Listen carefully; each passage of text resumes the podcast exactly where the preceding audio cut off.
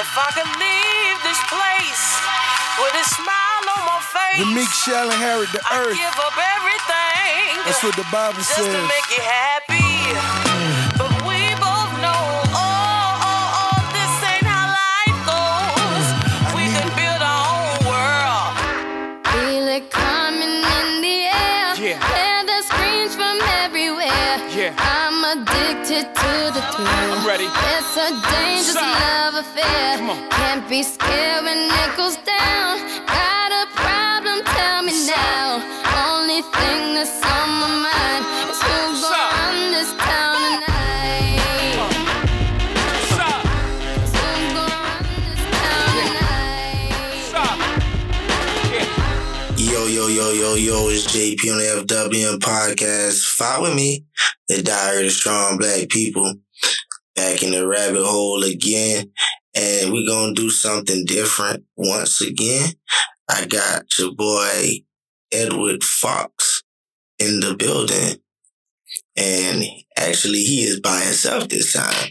And me and uh, Edward, we're gonna we're gonna give the people some uh, definitely some good dialogue today, man. And uh, we've been sitting here in the rabbit hole, picking each other brains, man. He's been giving me a A lot of jewels, man, and um, he's got me warmed up. So I'm going to let him go ahead and give what he got to you guys, man. And this time, man, it's going to get some dialogue going on. So let the people know, man, Edward. Hey, y'all, my name is Edward Fox. I'm so very thankful to be here with y'all today. And me and Justin have been here talking about multiple things. We've been here sitting here for like over an hour. Just speaking about some things that we've been seeing in the world, some things going on, some mindset stuff. And my first thing, one of the first things I asked him, it's something I something I brought from hours ago. I went to the salon earlier than I went, because I have clients at a salon. Salon Saray here in Savannah, I have clients there. And then I went to get my hair cut at Studio four, right next to Salon Saray. And what, like one of my clients actually owns Studio four, which is the client that I had this conversation with earlier. I said, like, I was just sitting in the salon. Salons and barbershops is one of the best places that you can go ask questions and really get somebody to give you something, um, a new perspective. I said, do y'all think that people that go to church should make more money? And I got some mixed, some mixed, um, some mixed reception on that question. And one of the things that my client, one of my clients said, the, the person that owns the um, barbershop, Studio four, she said, I'm going to church for salvation, not to get a bigger house. I'm, I like that she said that. I'm, I'm glad. I'm cool with what she said. But I bring this question here to Justin this evening to see what he has to say about it. And this also something that I think that y'all should hear us talk about. And then, my God, what else? What else you got in mind to talk about? Pretty much, man. We we we we gonna be on that for a good little minute, man, and we gonna definitely stick on that, man. Because when you came with me with that, I want to know more about um what what was the discussion, and mm-hmm. um I'm gonna bounce some stuff off of you on on that one.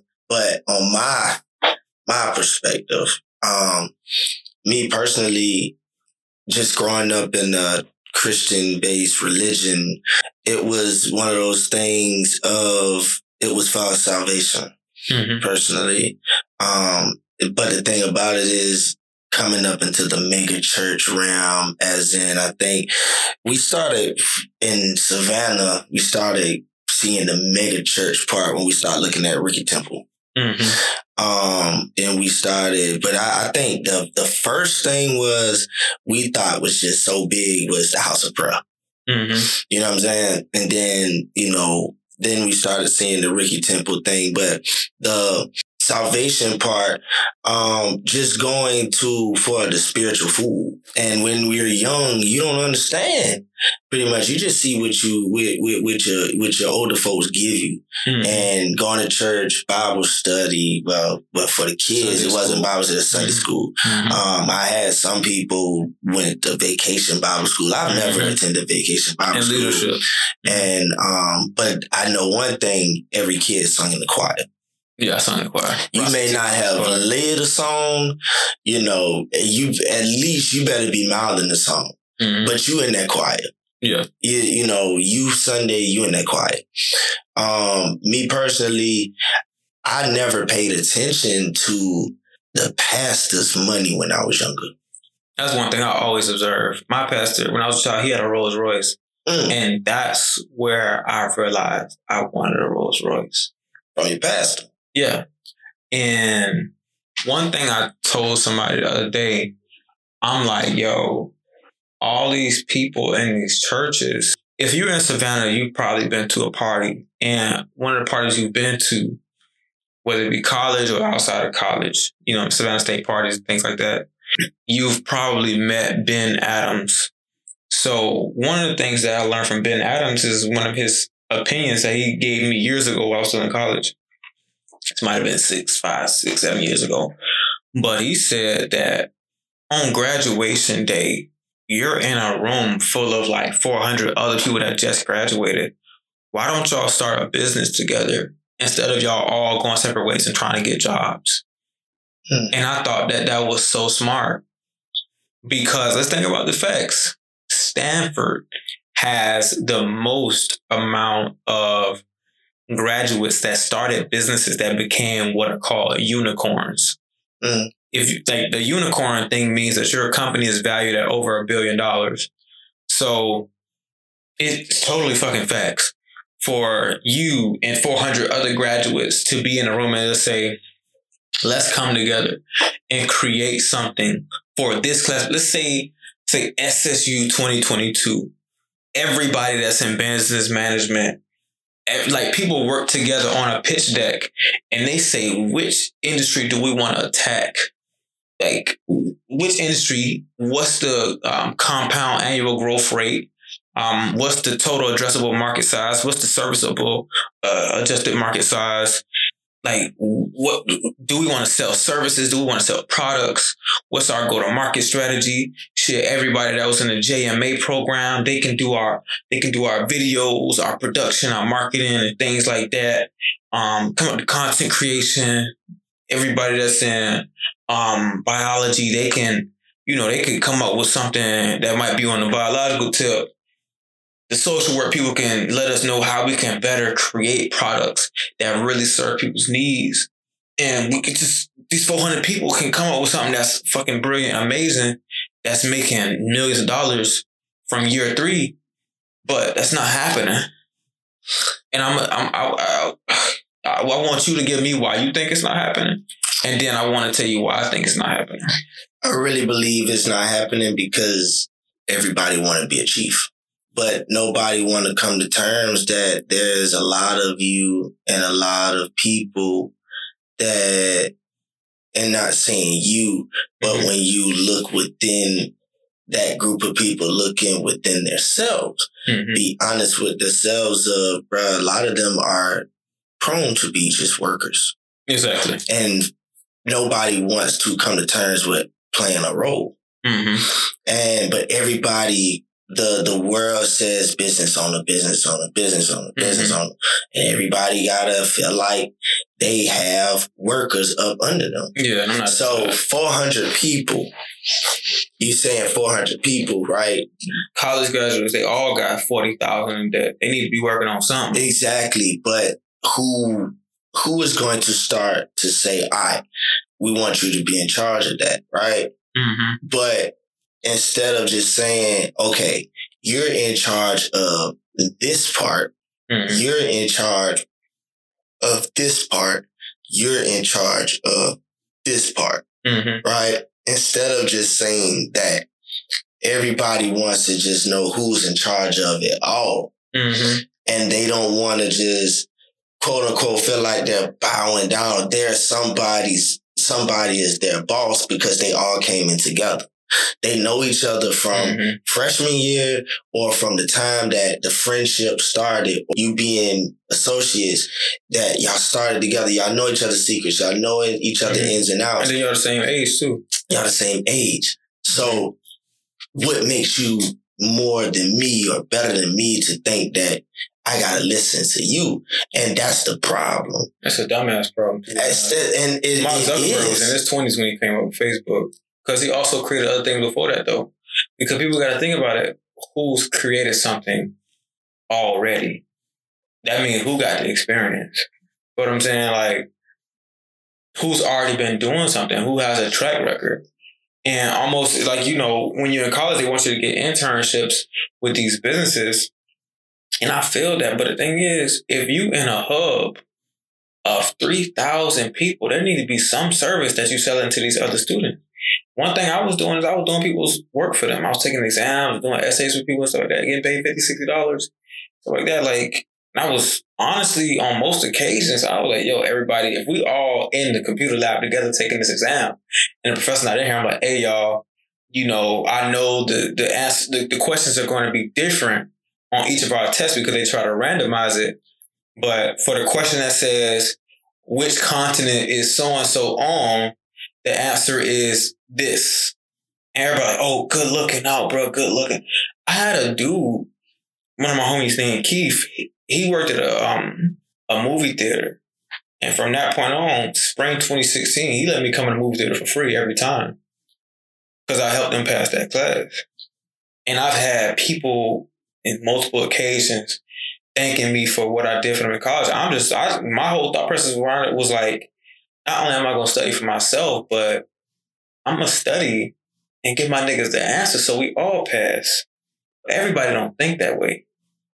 Because, because it's not just about me. And then also, it it does also do create a sense of laziness from some people too, because they know you're going to be there. But okay, you're getting paid sixty dollars, seventy dollars for somebody mm-hmm. to take your test, right? Mm-hmm. Okay.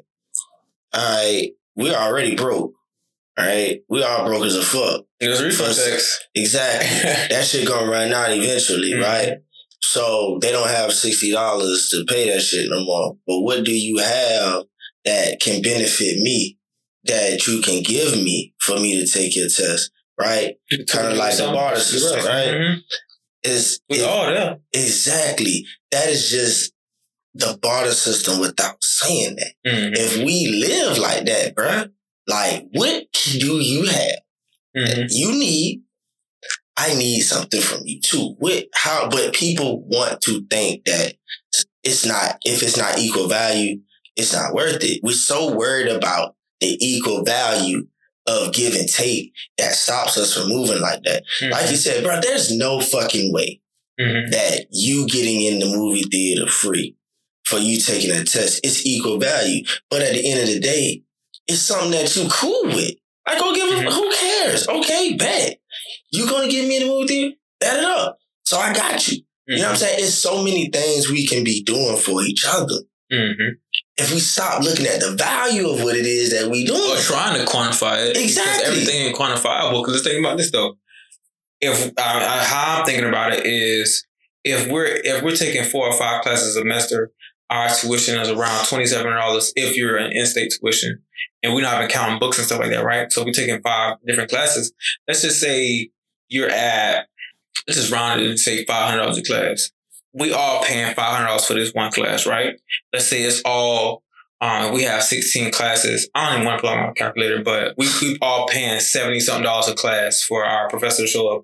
And I, I remember one this, this one time, this this one professor, Miss Gross, she didn't get there at the time I wanted her to be there. So I'm like, yo, um, this class was ninety-six dollars. I need a refund because you were late. I said that. I failed her class. so, uh, and it's not just because, you know, just because I said that, but it's because I was not adequate at writing essays at that point, because nothing about me is I dropped out of high school and I went straight to college.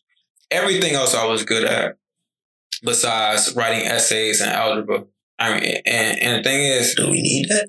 I know the essay part we need because we writing marketing plans and things like that, executive summaries. But outside of that, like, shoot, we we were all good at doggone showing our emotional and texting somebody a long text message. Because, like, this thing about just three paragraphs, that's that's easy. You can speak three paragraphs in a minute almost. I mean, I should, I know I be doing it sometimes. But the thing is, staying on one topic, especially a topic that none of us like. We we we reading about Paulo Freire and all this other stuff that who who fucking cares. When it's not interesting, that's when you're going to have less attention and less effort put towards it. So that was one reason I might have failed. when we come to trying to quantify what a person can and should do for us, I feel like just doing things out of love is just a good enough reason to do it. Because I remember one of the first times an older lady at church paid me to do something.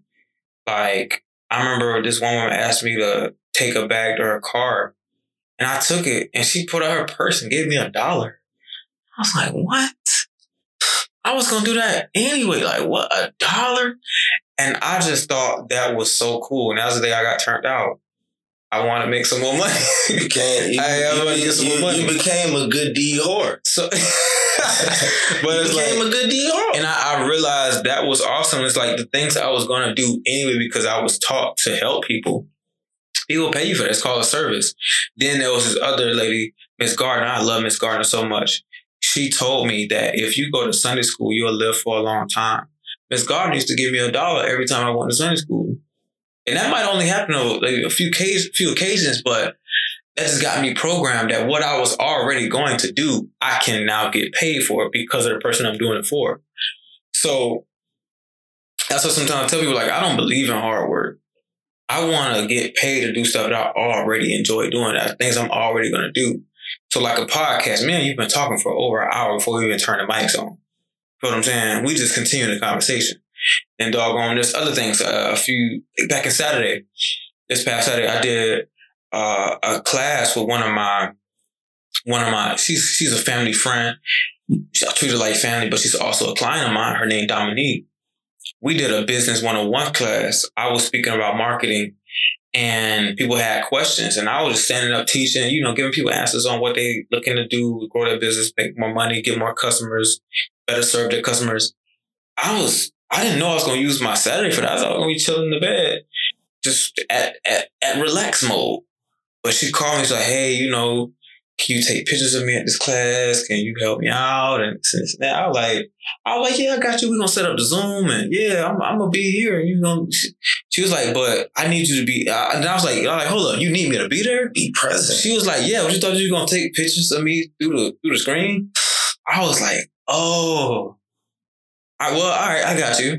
So that's how I ended up three o'clock. I was at her shop teaching these young ladies how to grow their business. And the thing is, that stuff is so second nature to me because for the past five years, I've been studying marketing and advertising. Because one of my um, one of my mentors, Todd Lopez, he was running ads on Facebook, Instagram, YouTube, and all that. I just kept watching his ads. And the thing is, he had women on his ads and he had cars and stuff like that. And that that's not going to get me. That never got me.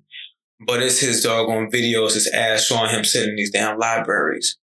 Like, he got two hundred books behind him in a big library, like in his house. I'm like, yo, I want that. And it's not to be funny, but he has some some women in these ads that I, I wouldn't say, I might have been celibate at the time when I, nah, I wasn't celibate. I wasn't celibate at the time when I was seeing those ads, but it's just like. Or European women. Yeah, I didn't say that. I know.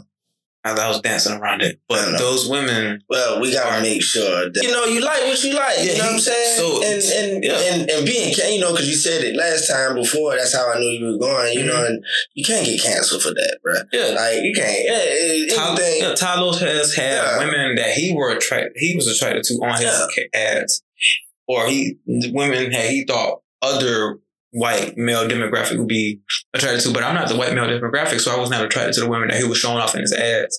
And then some of the cars, like I'm, I'm not really too. I'm not trying to take an online course so I can get a Lamborghini, because first off, at the time I was a Sunday school teacher. I'm not in here trying to live for the flesh. You feel what I'm saying?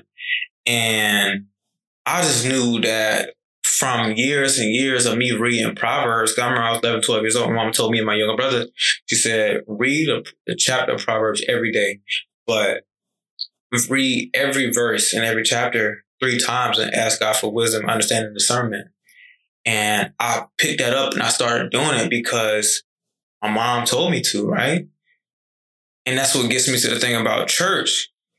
My mom told me to read the Bible.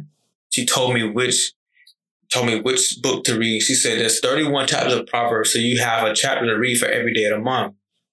And it'll make you wiser. And the thing is, as an adult, I asked her why she told me that. She was like, my parents told me that. So if we get into why are the people in church so broke, in my opinion, because I had another person that's about to come, become a client at the salon. She was like, what is your definition of broke? I'm like, yo, there's people making fifty, sixty, seventy, eighty, ninety thousand dollars, one hundred thousand dollars a year that's broke. Because in my opinion, if you have a job, one person might not like you. And they're like, you know what? You don't have to come back. That's a real thing. My standard as from, from being a child is working in my mom's rental properties because her father, who was born in nineteen twenty, stopped going to school at eight years old. After the, after World War Two, him, him and his brother went to take a class on brick masonry. They used a G I Bill. And he learned how to build houses. And he built so many houses that he had some of his own. He had a real estate company. And he gave houses to my mom and her siblings. So my thought process is like, you got to have rental properties paying you. Another thing about it, this is this, this is not even my story to tell. But the thing is, my mom came to Savannah in nineteen eighty-nine because she's playing the organ. She, she's been playing the organ and playing the piano since she was ten years old in her hometown. But she was um, twenty years old in nineteen eighty-nine, and she played the organ at somebody's church. And they were like, yo, we like how you sound. Could you come back and play for us again? And we want to see if we can hire you. And and he was like, oh, yeah, and since you you in college, we want you to try to come to Savannah State instead of going to Atlanta. I just heard this part of the story the other day, a few days ago, because she was about to go to Atlanta like her older brother did to go to college. Because she already did two years of community college by that time, so she's going to go finish out in Atlanta. Their previous organ player had died like two or three weeks before they met my mom. And they were like, yo, play for us again. We want to have somebody come by and listen to you. And if you if they think you're good, you got your job. And she got the job. She applied to become a student at Savannah State. And then later on, around that time, she met my older brother's dad. And they end up you getting married and having a child and stuff like that. But the show fucking goes on. Within three to f- three to four weeks after this man died, my mom got hired. Mm-hmm. And that was uh, her first church um, here in Savannah. Then another church she went to, she's been there twenty-seven years now. So what I'm getting at is, it's just like, they say one monkey don't stop the show. They don't. And it's crazy because like, they didn't even be like, you know what, we just going to, we're going to have our choir Um, have some damn V H S set up, mm-hmm. and we're gonna just sing from the V H S. The they was like, "This nigga's dead." Music mm-hmm. gets the party jumping. They do it. There's no the, radio. Yeah, there's no cassette player and unless it's Kurt Franklin, G P, God's Property, and he got a band, dog. But the only thing that's without a physical piano player mm-hmm. is the the church service, a funeral, the mm-hmm. church service. That that minister of music, the drum players, the piano players, that is what the the, the spirit. And because they, mm-hmm. because spiritually, you can have all type of you know things go within your spirit. Because in in in Hollywood or in media or in the celebrity life of these rappers mm-hmm. and singers, music is the way that they can become demonic. And like, and it's, it's the, it's the energies that are able to communicate, help communicate mm-hmm. so well. Like if you have these words, whether they're good words or, or, or negative words, and they have these underlying tones. I say underlying tones. I don't only mean the tone and the voice of the person, but I mean the keys, the, the tones, the keys, the, the drums, everything. All this band working together to put out these energy to, like we were talking about earlier, get the atmosphere going in a way. To get that offering, to get that tithe. Mm-hmm. You feel what I'm saying? And that's why I have to think about the church because, and I don't want to jump too deep in there, but I, I have to. I mean, guess what? Y'all buying, y'all, y'all being impacted by this. Y'all are using y'all time. So one thing I learned in Savannah State in twenty sixteen, I took my American history class, right? And I learned so much in that class. Another thing, we, we next time me and Ken are on here, we got to talk to y'all about credit because that, that just brought back to my memory. I had an American Express card one time because, I mean, honestly, I was in church one day and I was like, let me check my credit. I looked on credit card. I had a six ninety-six. I'm like, you know what? Let me go apply for this American Express. I applied for the American Express at church. Got it. I'm like, oh, this is cool. So in September, um, or maybe it was August, But I was in my American history class. They said, you got to order your textbook online. So I'm sitting in the class and I just pull out my American Express card and I just ordered the textbook. And every, every people like, they like, you know, we got to go by the bookstore, see if they got it. I'm like, I'm going to swipe the shit. I'm, I'm, I'm in class. I mean, I got the cell phone. We got T-Mobile, all that. Yeah. So credit allows you to do that. But the thing is, that helped me get this experience that I'm about to tell to you now. So definitely work on your credit. But, and, oh yeah, work on your credit and get around mentors and get around good information that's going to change you for the better. But I had the textbook and I was in this class paying hell of attention. I was sitting to the front, close as fuck to the professor's desk. White guy, right? Cool white guy. I think his name is Mister Bell or something. But it's a twenty sixteen, my American history class. And a part of what I kept seeing on the board and in the, in the textbook is seeing that, the first thing I want to say is the Chinese Exclusion Act of eighteen eighty-two. That might sound foreign to everybody on here, but I need you to Google it. So it turns out in the West, they, you know, you heard about the gold rush, heard about people just have for this gold, digging for gold, all this other stuff, and whatever else was happening. But you also got, you also probably heard about the Trail of Tears. But there's other things that happen in the eighteen hundreds that you don't know about. So turns out the Chinese Exclusion Act of eighteen eighty-two came from men coming from China. They built eighty percent of the railroads. And then white men were saying, these Chinese people are taking our jobs. And then the United States government came up with the Chinese Exclusion Act of eighteen eighty-two. So now when we talk about Mexicans coming to rest on our jobs, I'm like, yo, white men been pulling this same move for hundreds of years now. I don't like it. And then let's say, let's think about this. Who gave these white men the papers or whatever the fuck to come over here from Europe and just start killing everybody they found? Like, there, there should be some European Exclusion Act of, of every day. It really should. Everyday life. Like, come on. I learned about the Chinese Exclusion Act of eighteen eighty-two. Then I also learned about how also in the eighteen hundreds that this was before slavery, but they said we need something for slaves to calm them down. Mm. They came up with church. Oh, yeah. They came up with church. And then also they had the school system created to teach slaves children. And y'all want to know the first teachers of slave children? Nuns from Europe. So once y'all think about how the Chi- like, like the Chinese Exclusion Act of eighteen eighty-two, how we have school, we still have white women standing in front of a class of eighteen black kids.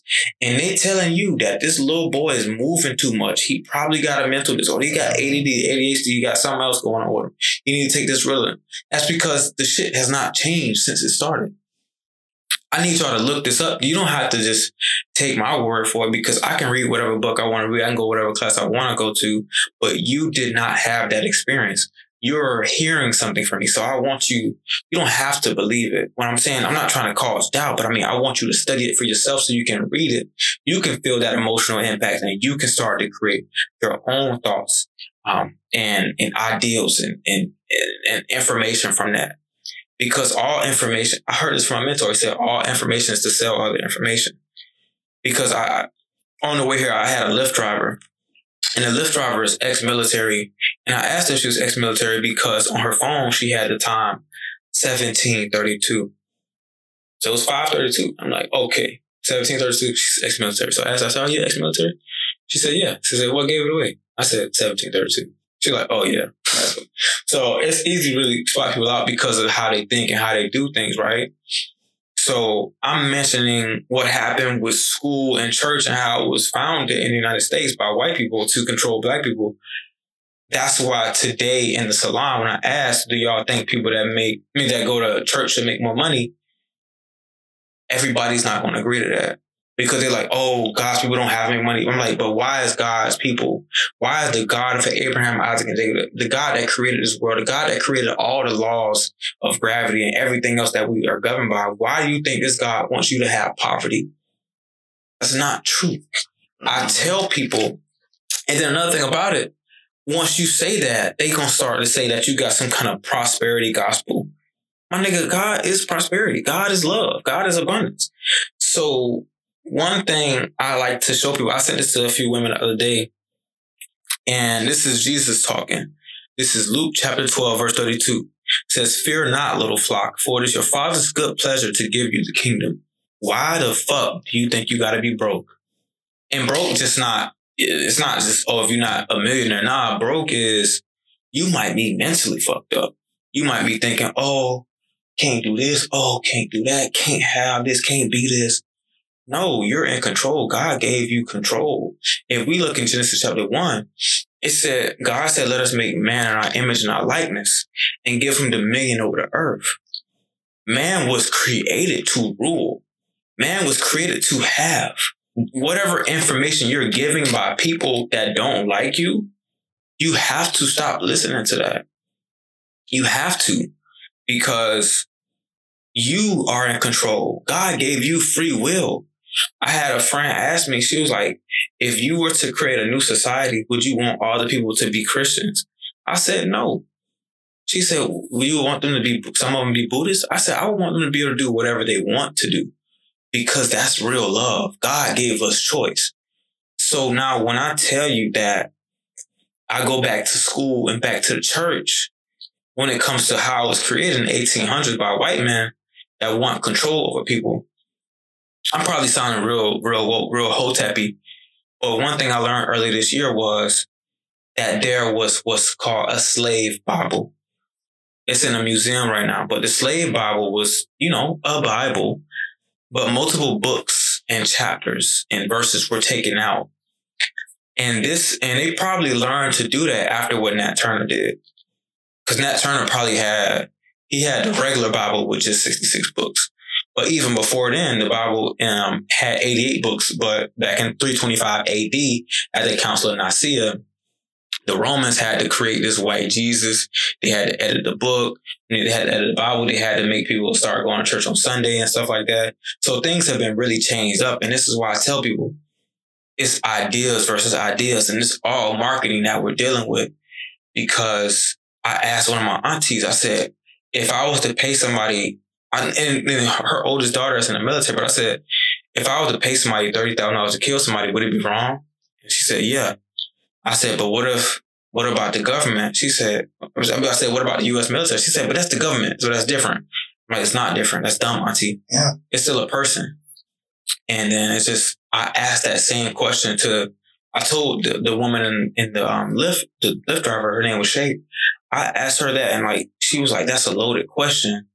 And she was like, there's really no right answer. I'm like, I mean, that, that don't really make sense to me, because that was her profession. That was her profession. She she, that, she, she knows. She said she morally, she knows morally, mm-hmm. she knows it's wrong. Yeah, but, but she, it's her there. employment, mm-hmm. and that's the choice that she made. Yeah, she signed up for that. Like and she that was the mm-hmm. oath that she took. Morally is wrong, mm-hmm. but she was getting paid for it. So yeah. I asked everybody this, um, and all the time, like mm-hmm. the Bible. If they strip away the characters in the story. Mm-hmm. Right? The storyline. And the Bible was written as the instruction manual that it is, mm-hmm. without the story characters.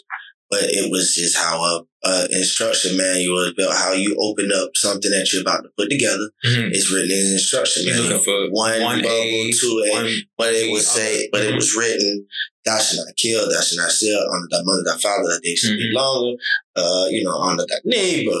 Um, mm-hmm. And it just gave you instructions. Mm-hmm. How to live. Would yeah. you still, I asked people, would they still read it?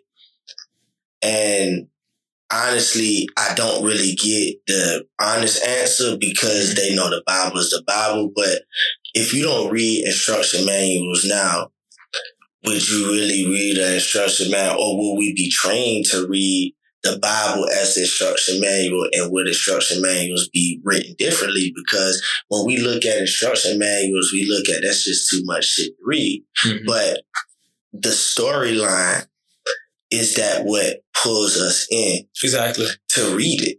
Yeah. Because of the characters and building the faith behind mm-hmm. seeing an Abraham, seeing a Job, seeing a Saul, seeing a Peter, hearing a Peter, and we hearing Jesus, we hearing God talk. So now it's like you're putting a story together and hearing it, but mm-hmm. it's the same message and the same instructions, but you're getting a storyline mm-hmm. in between it. But they're telling you the same thing of thou should not uh, have that faith. Mm-hmm. And that, and and I don't think people understand that of uh, just dissecting the message. Exactly. Because, you know, I'm glad you said that, because the storyline, the character gives somebody something to attach their thought process to, and then also something to judge. I remember this one article, it was like King Solomon, the man that had three hundred wives and four hundred concubines, how is he able to tell anybody what a, a woman should be? Because it's thought Proverbs thirty-one woman. I'm like, but if you read Proverbs thirty-one, the first verse it talks about, I'm going to just say this on here because I'm glad you said it, because people will find something wrong with something if they don't agree with it, or they're going to mm-hmm. look for something wrong. But let's say this, Proverbs thirty-one. I, I just want to get this clear. People, if you do not disassociate the message from the person, and one thing I've learned as a child is listening to my older brother. He said, you can learn anything from anybody. Mm-hmm. You really can. So no matter what you think is wrong with this person, whatever thought process you think you don't like about them, whatever, you know, they say that you wouldn't say or do that you wouldn't do. I told I told my young brother, I said, I'm, I, I can learn from a crackhead. Mm-hmm. I can learn because I'm open to learning. Whatever it is that you that you did that you say I shouldn't do, I'm like, okay, why would you say I shouldn't do it? Or this or this or that. When it comes to credit, shit, you, you can probably learn a lot from somebody that fucked up their credit and got it back right. Mm-hmm. You know what I'm saying? Because that goes they know back how, to what you were saying about the military lady. Exactly. No, the crackhead is not less of a human yeah. because of the habit yeah. that you are. So when she mm-hmm. says that, that's a loaded question. You know, mm-hmm. how is the government any different than me as a civilian? Because, because the government is another them, person. Exactly. It's, it's their people. They're people. But exactly. you're giving them a title and an oath to live by. It's the marketing. Exactly. It's the marketing. It's really so marketing. Different. Marketing is so important and so real and it gets misused a lot of the time. So now back to the thing about the young woman that was saying that who is King Solomon to talk about what a woman should be in, in regards to Proverbs thirty-one. The first verse of Proverbs thirty-one, it says, the words of King Lemuel, the prophecy that his mother taught him. This stuff about a woman is coming from another woman. She's an older woman. So that's why, especially in the church, they telling they have older women telling younger women how they should dress, how they should act, and things like that. So when this woman says, it says, what my son, and what the son of my womb, and what the son of my vows, give not thy strength unto women, nor thy ways to that which destroyeth kings. It is not for kings, O Lemuel. It is not for kings to drink wine, nor princes strong drink, lest they drink and forget the law and pervert the judgment of any of the afflicted. Give strong drink unto him that is ready to perish, and wine unto those that be of heavy hearts. Let him drink and forget his poverty and remember his misery no more. Guess what? Have you seen that newest um, Kevin Hart show on Netflix? Which one? That new one. It says... I forgot so it's not the one where he was in his house. He came and went after that? Hold when, on. Fresh out of COVID, when he was speaking about his kids and stuff, when everybody came down to the to the basement part. No, it's called True Story. That's the one. The True Story is the drama series. Okay, no. Oh, okay. Y'all know about speaking about being a dad and shit like that. Yeah, it wasn't that one. So this, the new Kevin Hart series with him and Wesley Snipes. Didn't see that one. Everybody that's on here probably done seen that, because I watched it, talking about, because this, this woman, um, I don't know if she asked me you to watch it with her. You know how I feel about Netflix. Yeah, you don't get into it. And I mean, I don't really get into it either. I gotta, gotta stop on that movie stuff sometime. But in True Story, the first episode, this comedian, they call him Kid, he's a movie star. He comes back to his hometown to do stand-up shows, you know, do a little tour.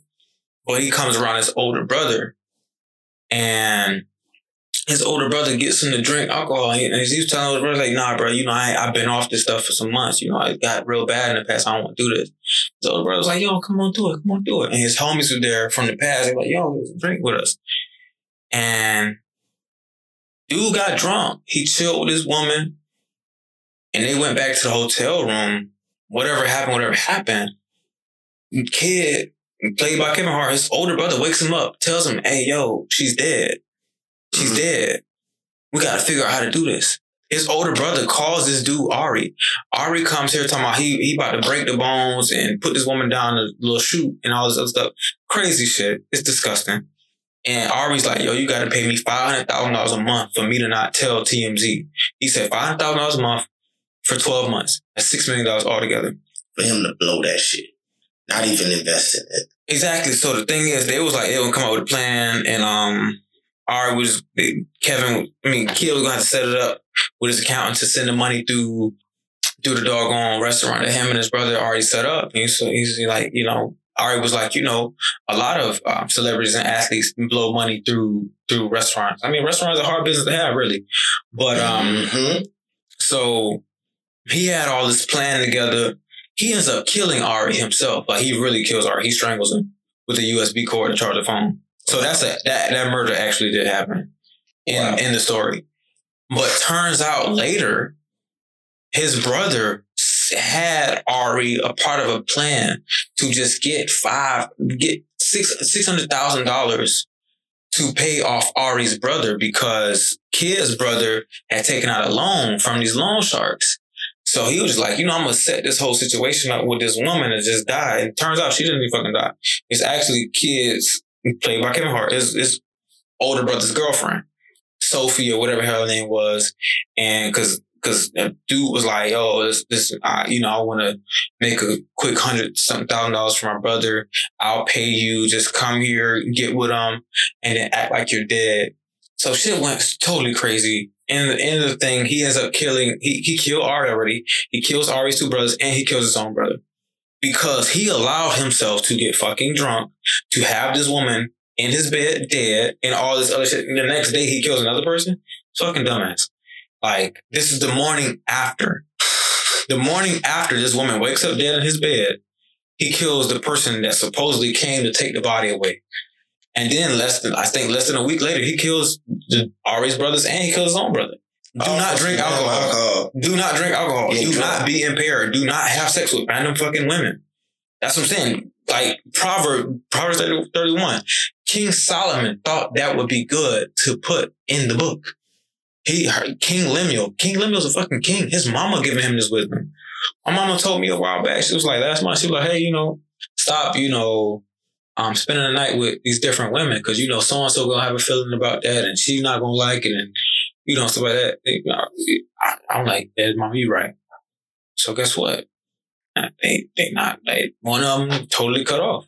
Like, like, just back to it, just, there's people going to have a different thought process on something because of the character, because of the story that they can attach to. So now when I go back to say that school and church was created in this country for use of the devil to control people, people are like, oh, not church.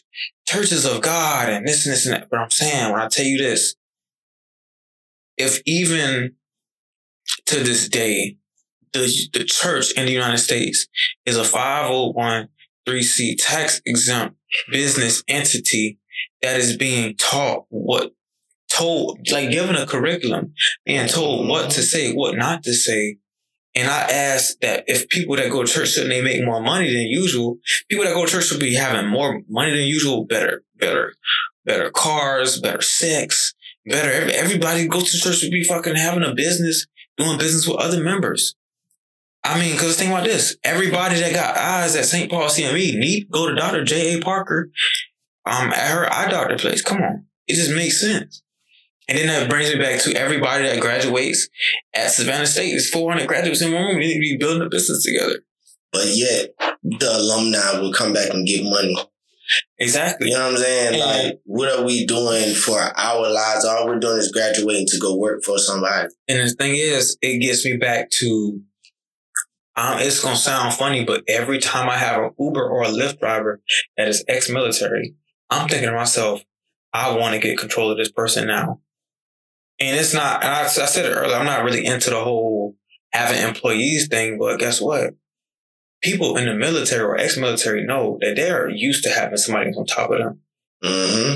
They're used to that every fucking second of the day. I, I had a, a white man tell me, he was my Lyft driver, he had a white minivan, but he told me that they gave him a class, a seven, like a week week long class of how to be a civilian. Shit. And he said, after that, it's nothing else. And you're out. He said he went from ha- knowing what he's going to be doing every second of the day for four years to nothing. I said, so was it, and this, I already had this in my mind, but you, you got to bounce it off other people. I said, so did you go from teamwork made a dream work, then it just went to every man for himself? He said, yeah. And the woman, Shay, tonight, she said, yeah, too. Because that's how it is. The thing is, in the military, people talk to work together. Earlier today, I watched some special ops, um, close quarter combats training.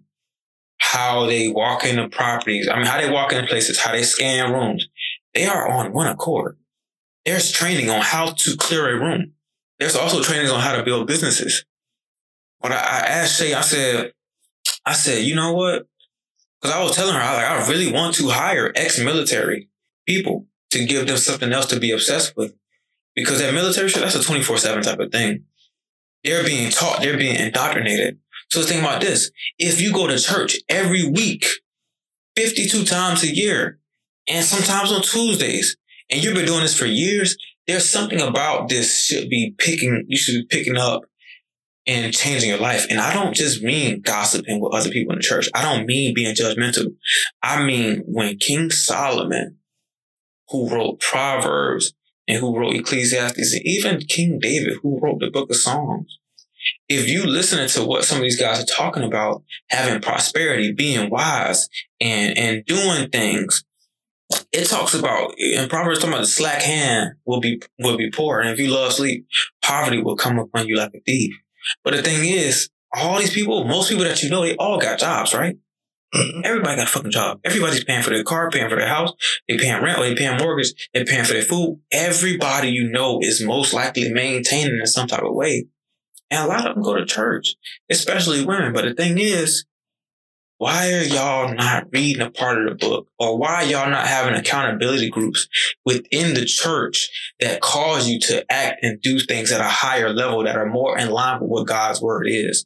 Why y'all not experiencing the abundance that God preaches and, and gives? Like in, in the book of Matthew and Mark, but Jesus says, my Father's house has many mansions. If it were not so, I wouldn't tell you. Bro, you know how many fucking, how fucking rich you gotta be for your house to have a mansion in it? A mansion on our own earth. They say a mansion is ten thousand square feet or more. This house that we're in right now, imagine ten of these motherfuckers in a house, and there's another one right next to it.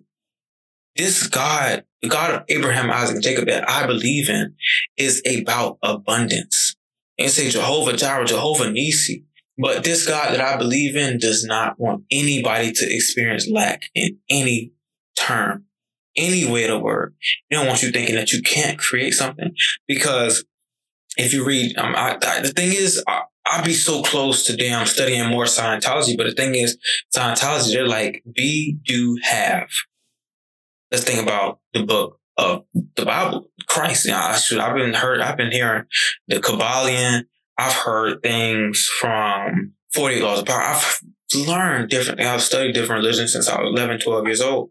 And I have consistently chosen God because all this stuff is wrapped up in the book of the Bible.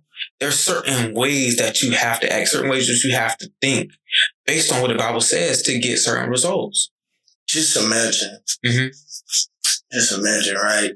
Kids can't go to church unless the parents take them. Right? Mm-hmm.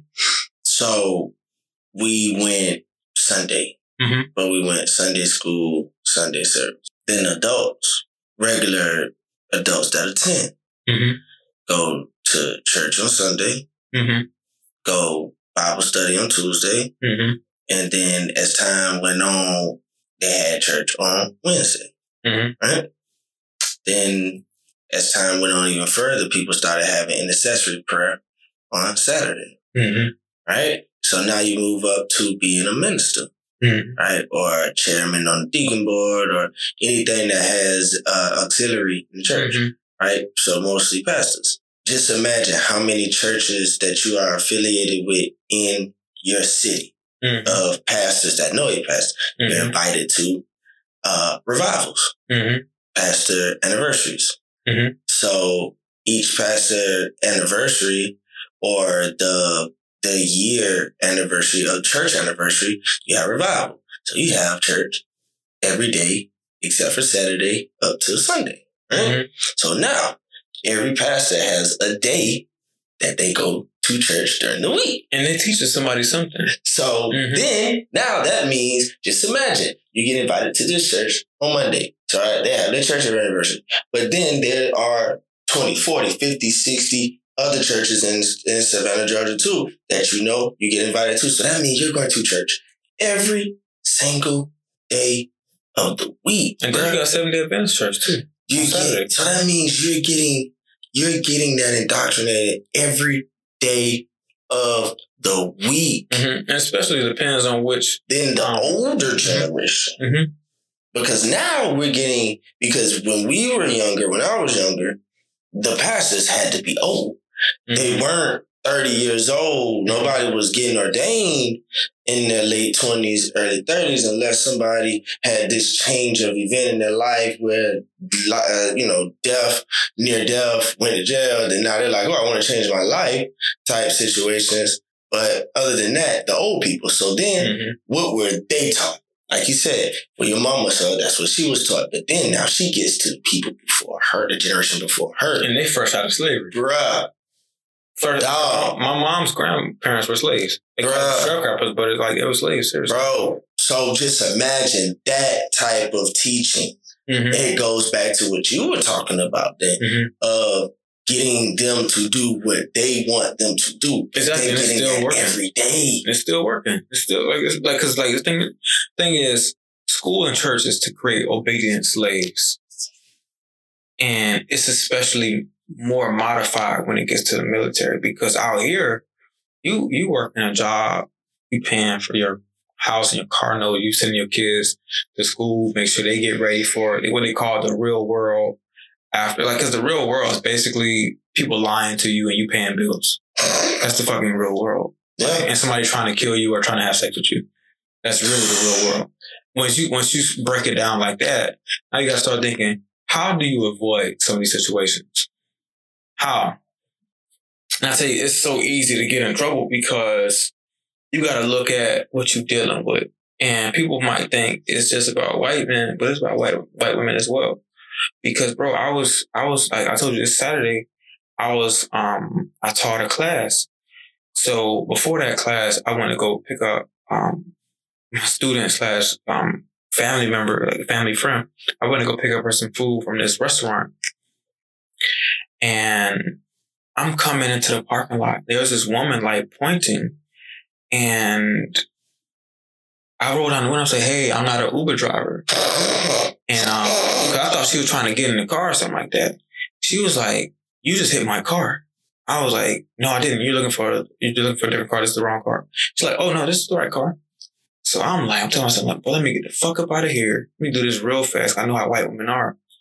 And this is a Karen situation, really a Karen type of situation. So I go in the spot, I might go in the restaurant, I get the food, and I come back. And I, I'm I'm rolling through the um through the parking lot. I'm thinking, I hope I see this woman. Because I got to tell her to delete that stuff on her phone, because I knew she took pictures of the car that I was in after I parked. So I go up to her, and I got I got it on video too. So I don't want every, anybody to think I'm um just making this up for the for the sake of a podcast. I mean, I don't even have time for dumb shit like that. But I walk in and I tell this woman, because I saw her, I saw her, I parked right in front of the in front of the store. I walked in, I'm like, "Hey," because I mean, because this, this shit, this, I'm saying it's so easy to get into something. My name is Edward Fox. Um, you approached me outside about hitting the car. Yes. That wasn't me. I want you to know right now. That that wasn't me. Okay. So every photo, every video or photo right. that you got of that car that I'm in, right. please delete it. Right. Well, like you. Let me tell you, I'm not owner of the vehicle. I was sitting in the vehicle. Oh, okay. Yeah, because I mean, I just got over here from out of my neighborhood. I just spoke to my my older brother on the way I, here. I like as soon as I came in, she was like, I thought she thought I was an Uber driver. That's why I wrote her and said, "Hey, I'm not an Uber driver." But she said, "You just hit my car." So I, yeah, I didn't. I'm in a totally okay, different so car. Here we go. I got this. That's a monster. That's a different car. I'm in a Toyota. That's true. Yeah, okay. Like I need you to understand that with something like that, you could have easily called the police and they hurt me. Yeah, that's what I'm saying. Like so, I need, but well, she needs to delete those. Okay, is this mm-hmm. your car? That's the car that I'm in. That's not even my car. Yeah. I just got it. Right. You know what I'm saying? Let me, like, let me tell yeah. you something, okay? I understand. I'm listening. But I'm saying I'm talking to her. I came here to her. You're here as well. To you.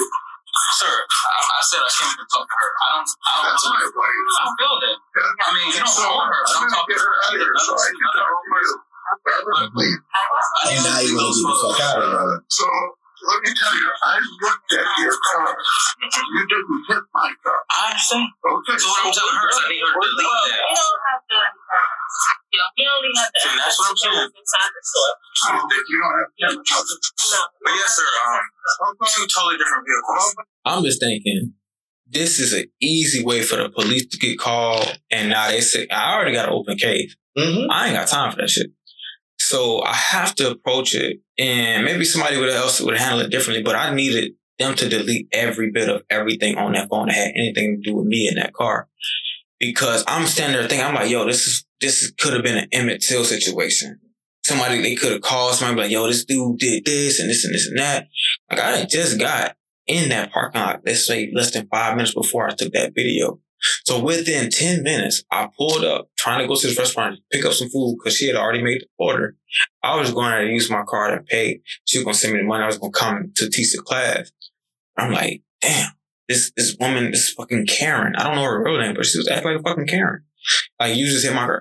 So it's like, people have to understand that there are certain things built up to try to take us out. Mm-hmm. And school and the church is a big part of how it's working, because the thing is, it's like innocuous. I mean, let me look up that word, make sure I'm using it right, but it's the things that you don't expect that's going to fuck you up the most. Innocuous. Okay. You better than me, because as soon as that bitch would have said some shit like that, I fuck that food. Fuck that mm-hmm. food. She wouldn't even had time to take no pictures, because now I, I my my radar is already sensing that you on some fuck shit. Mm-hmm. I'm gone. I'm out of here. Like, and she sounds old to where as I'm driving up out of there, she's not quick enough to take those pictures as I'm rolling off. She needed, well, she was kind of behind me though, so I knew she had her camera she, out. She was she, looking as she I drove. She really kind of had the luxury of when you parked mm-hmm, to definitely. Get everything That's what she, she did. Needed. She took as me just head. Getting the fuck up out of there, never stopping to once she told me that was some bullshit, like, I didn't hit your car. And as the as the conversation went on for about eight to ten more seconds that she is adamant that I did not, I did that, I'm out of there. Like, hey, sweetheart, listen, that that food, that food shit, that's dead. Um, yeah, send me the Quiznos. Like, you feel me? Like, Subway, that's where we at. People like, like Quiznos still? No, I'm just saying. Hey, you know, the closest shit, we getting sub. Whatever sells some subs, uh-huh. that's quick for your class. Yeah. Some shit, some subs, that's where we at. But, you know, that's the quickest way, like you said, man, that... Anything could happen. Ugly, man. Yeah, the police could have came. That's being fucking sad. And now, white woman, you, you white trying, man, now, now you're, you're, you're an educated black man. So you're sitting up there talking to them. You're not belligerent, first of all, but you're talking to them in the manner that you're not uneducated. You know what I'm saying? And you can trip them up on the words because you're sitting there and calmly talking to them and telling them, no, I didn't. But they want you to get aggressive. They want to keep blaming you. So you can get mad and be like, no, I didn't. I'm fucking telling you. So now they body slamming you. You know what I'm saying? Now they that, that, that's, how, that's how they be. That's exactly that's how they want it to happen, because the thing is, they, they, they have this school thing, right? I heard something. In fourth grade, they said, like a teacher told me, they said they build prisons based on how many black boys failed the third grade reading part of C R C T. And I was hurt by that mm-hmm. because I have friends that may have not passed the test. But I'm like, yo, why do they have to go to jail? When I was in third grade, it was I T B S. Mm-hmm. As you came under me, it became C R C T. Mm-hmm. When I was in third grade, it was I T B S. Mm-hmm. Um, they all they keep bringing it up the days, and then C R C T. Um, it became even more serious because then later on, coming up into two thousand twelve, mm-hmm. um, it went from two thousand ten, two thousand nine, ten. Anyway, I think it started ten and eleven, two thousand ten, two thousand eleven. Now, you couldn't even graduate middle school if mm-hmm. you failed a part of it. You had to mm-hmm. retain. Yeah. You could have passed all your classes. Mm-hmm. And now in middle school, you don't have a subject to where you pass, you fail, and you just retain that subject because that's middle school. You fail that subject, you have to retake the whole grade. Mm-hmm. High school, you just fail that subject, you just take that subject over.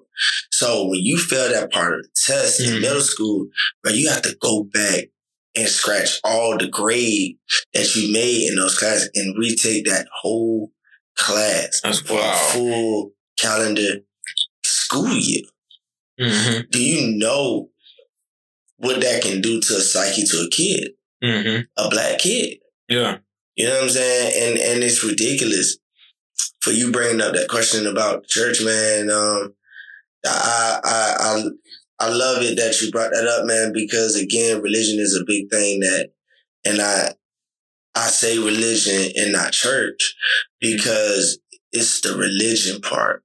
Yeah, the church um, is the people. The church is the people. And the religion is, oh, this person sins different yes, from us. Um, we should hurt their feelings. And the fear of doing right, doing wrong, going to hell is what becomes the judgmental part of the pe- the churchgoers. You know, one thing, my mom, like, I remember one day I was with my mom, and it's going to sound real funny to some people, and it's going to sound mean. I meant this shit with my whole heart. We walk in this place called Old Time Country Buffet. We, we weren't in Savannah.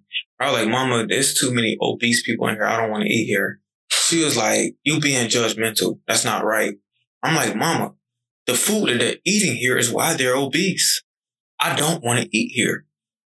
So when I start thinking about if I'm in church, I'm around broke people that are unhealthy mentally and emotionally and physically and financially. Even though it's a church, the church is a hospital. It's people coming here to try to get better. But the thing is, if you've been at the same church for twenty years and I've been here fucking with you, and I'm twenty-four, I'm twenty-three, I'm twenty-two, and I know you, you watch me go, why are you still in the same place? Mm-hmm. I'm the one that's, I'm, I'm learning, growing, seeing, looking at you. And of course, I'm going to have a different standpoint on it than you will. But I mean, that person will. But I'm saying, like, if I've watched all y'all be here while I growing up, why are y'all still having the same fucking car? I know a woman still got this nineteen ninety-four white Toyota Camry. And she works. Her desk is the closest desk to the pastor's office. Like, she is the secretary. She's secretary. I remember one day she pissed me off so bad. She told me, because me and my um, me and my, my brothers used to be there all the time. So my younger brother, like our older brother, played the um, drums. My mom played the, the organ. And me and my younger brother, we'd be in the back. We might be watching T V or we'd be making some kind of noise or something, just being kids. She was like, the church is a place of business. For her to have said that, and that might be ten something years ago. But ma'am, your money's not where it needs to be. Uh-huh. And the only person making nearly as much money in that church is my dad or somebody else that owns a funeral home. Uh-huh. Why is it the pastor and the niggas that's running the funeral homes that's making the most money in the church? Oh, yeah, then Miss J A. Parker. I got her and husband at the um the eye doctor place. Yeah. And then the, the um the other business people there. But I'm saying there's thousands of citizens, thousands of um members. Everybody citizens. In that church. Everybody should be going glasses. Better. They should be going yeah. to get eye exams. And then anybody there that's physically healthy needs to be teaching the class to other people. People need to be paying for that. Like everybody, churches, like I see, people that go to church need to be more spiritually sound. We need to be giving to more people as much. We need to be showing fucking love out the ass. It might sound weird, but I'm saying, can't no, if you really going to church, and the church in a way I believe is supposed to be, because of how it is now, it's definitely working. The people fat, the people broke, and they, they hopeless sometimes. And so that's working for the white man. That's working for the government. That's, that's working for the slaves. But in church, the way I believe it should be, the church should be keeping people tip-top physical, financial, emotional, and spiritual shape. We need to be being held accountable because in Galatians chapter six, verse two, it says, and it says, bear you one another's burdens and so fulfill the law of Christ. I understand that there's a Ten Commandments. I understand that Jesus came and changed things for us. The Bible also says, Apostle Paul's talking about, let, like, let not liberty be used for occasion of the flesh. Like, if we have so many options now that brokenness, I got, I got fast internet. I got the five G with T-Mobile. I can hop on here and be like, all right, porn. X X X, whatever. I can find porn just as fast as I can find a Bible verse. I can find porn or find something positive just as fast as I can find something negative. So the thing is, if I'm in a group of, let's say for years, if I'm in a group, a church full of four hundred, five hundred something people, and we all working to be better, why are we not teaming up, being more accountable for that? Because the thing is, at the church, let's say we all go to Barnes. Barnes is not selling food that's going to help you be more healthy. And then guess what? There's fucking scientific proof showing like certain cooking oils raise chances of a person getting diabetes or cancer. Why so many people in the church got fucking diabetes and cancer? Why is everybody getting fat? Why are people not making enough money? Guess what? If we're around each other, like I'm saying, the thing is, in the book Think and Grow Rich by Napoleon Hill talks about one of the success principles, which is the mastermind principle. If you're in church, y'all are using a mastermind principle. Also, it's in the book they talk about spiritual orgies, which is a revival. If everybody in there using certain laws of human nature to stimulate people to, like, like I'm saying, like you said it earlier, the band, like that's what I'm saying. After three weeks after the man died, my mom basically got hired to replace him as an organist. And then at the next church, they had a, they had a, um, They had a um, minister of music, and he ended up doing some weird shit. He got fired. He went to another church, and another person got, um, I think my mom went and got that position.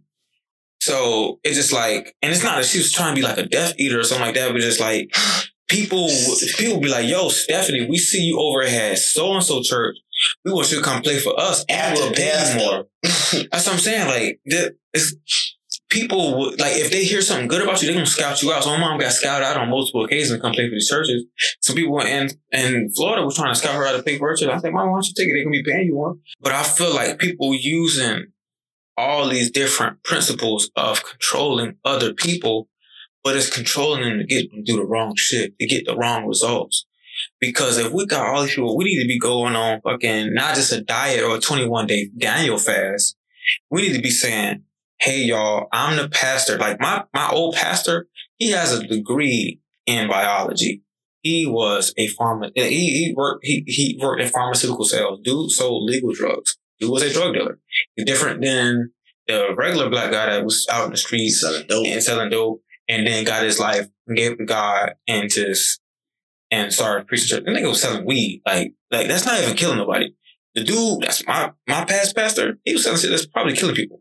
They probably gonna have a recall on someone on T V like, hey, if you if you took and twenty fourteen to, to nineteen ninety-three, you are entitled to a lawsuit. You weren't like that's what I'm saying.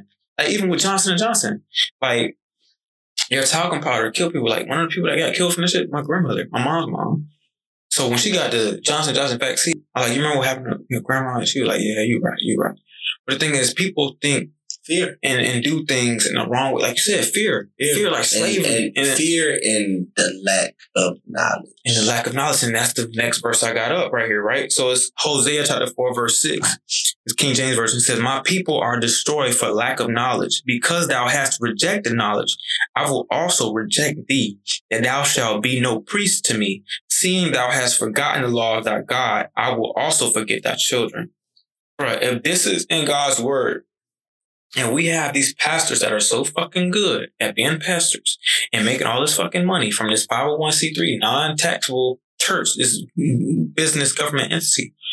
We need to be asking more because everybody you know been going to church. Everybody you know has lived and died probably in the same place that they've been from becoming twenty-five years old or twenty-three years old, got into their job, got into their career, ended up getting married, had three kids, and they've been in the same spot financially, just been getting by. That is not of God. Being overweight is not of God. And I'm not just talking about gluttony. I'm saying if you're going to do something wrong that is going to get you into death, like even in Proverbs, talk about whatever out of the mouth of fools. Like if you if you follow a fool to his folly, you will soon die.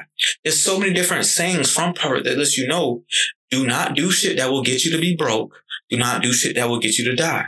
They say it is better to um find a bear that is robbed of her whelps than a fool in his folly. You know, they, they got a little joke on the internet. They say if somebody say all all we gotta do is boom, y- y'all about to go to jail. That's a fool. And then also say if they if they say, you know, um, this is also from Proverbs. It says if they say, some people say we're gonna we're gonna rob somebody, we're gonna do something illegal and put all our money together, you're a fool and you're about to get killed. How many situations have we heard of being in the streets knowing that somebody did something, with, they did a move with the wrong person and they got shot? Or it's a gambling situation. Guess what? If you read Proverbs enough, you will be able to see certain things that you know about to go wrong. And this is not to be funny, but I was at this girl house one time. This was some years ago. We was in the car chilling, talking about some stuff we shouldn't have been talking about. Mm-hmm. And I just kept looking in the rearview mirror. And I was thinking, bro, I should have had my gun with me. I need to have my gun. I should have my gun. I'm like, yo, boy, somebody about to pop out of somewhere and try to do something. But I kept hearing Proverbs chapter four, five, and six playing in my head. I says, it says, for the whore's house is the way to hell. Like, for real, real shit. It's not even funny because I was so scared. The whorehouse. The whore's house is the way to hell. The whole, oh, like, for real. And it's just some crazy. And then some, one of the things she said that I kind of, I kind of blew. I'm like, damn, she see her child as an uh, obligation and not a child? That sounds weird. But, you know, it's just... um, um It is... Is, is, is one of them things where, mm-hmm. again, I ask, are we really... Do we know? But are we willing to accept, mm-hmm. understand, follow suit... Make that change. And make that change. Mm-hmm. That's what I was saying last episode. We got to change our influences because, like I said, this time, like, if we are in a church where they're using a mastermind principle, where we're having a spiritual orgy, they're using these different tactics to raise us up in our energy and to, mani- I'm not trying to say church is trying to be manipulative, but it is meant for that because from the beginning, how it starts, like, yo, it was about keeping slaves just chill on the weekends. Uh, that's not, that's a part of history. Shit, it's twenty twenty-one. That's, that part has not changed. Because if churches were to do what is right for the people, the members and the citizens around the country, churches would not be getting funded like they are. I guess think about this. Let's say everybody that goes to church, let's say twenty twenty-two, let's say all the churches get on a new curriculum. Let's say everybody that goes here, let's say yeah, we all going to do our best to get better. Physically, we're going to change our diet. There's certain food that we know cause cancer. We're just not going to eat it. We're not going to go to restaurants as a group to eat these foods. We're not going to have these foods at our cookouts. We're not going to have these foods. And shoot, and when it comes to our parties, we're not going to listen to certain music. Or when it comes to certain conversations, if we find you being judgmental to another person, we're going to have you come here into the office. I need you all. Oh, yeah, we're going to do a mediation and we're going to read you this one verse where it says, let the person without sin throw the first stone. We're going to read that to every person that is being judgmental to any other member because we need gay people back in the fucking church. We need anybody doing any type of sin back in the church because the thing is, church is supposed to be about love. We can't, like, Christians not supposed to be treating gay people or weird people, you know, whatever. Just how the fuck somebody sin differently? You're not supposed to be treating them mean. You feel what I'm saying? Because my God did not say that. But somebody used the word like, yo, God said so-and-so is an abomination. You know what else is an abomination? Your judgment. Eating fucking shrimp. Yeah. Wearing clothes that got two different fabrics. You know, my nigga, I got on polyester right now. Or nah, this might be, I mean, I think the, the, the band on my underwear is polyester or something like that. The rest of it's cotton. But the thing is, everybody doing something right now at this moment that the Bible says to not do. We should not be casting judgment on anybody. Jesus said, judge not lest ye be judged.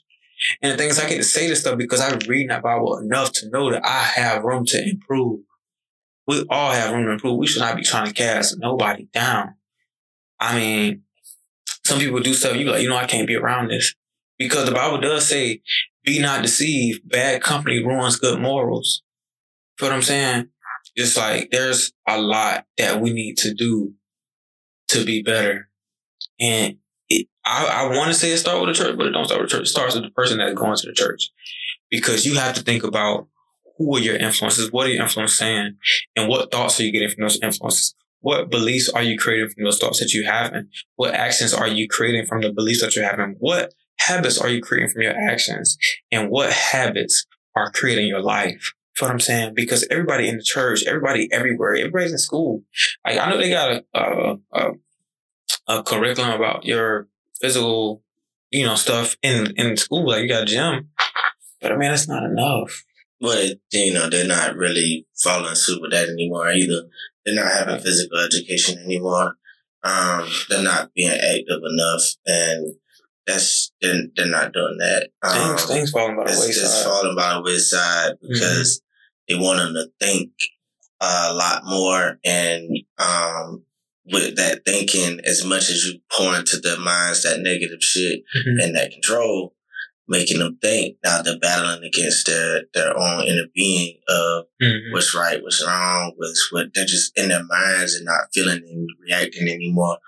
Um, but you, you brought up a real heavy topic that I've been really speaking on a lot. And I'm just glad somebody else that has come along that didn't even listen to the platform before mm-hmm. you came. And you're just out reiterating everything that I said, you know, in the previous episodes, eleven episodes before. Mm-hmm. Um, and I'm glad that somebody has finally came and said the same thing. Yeah, because we got to be better. We got to.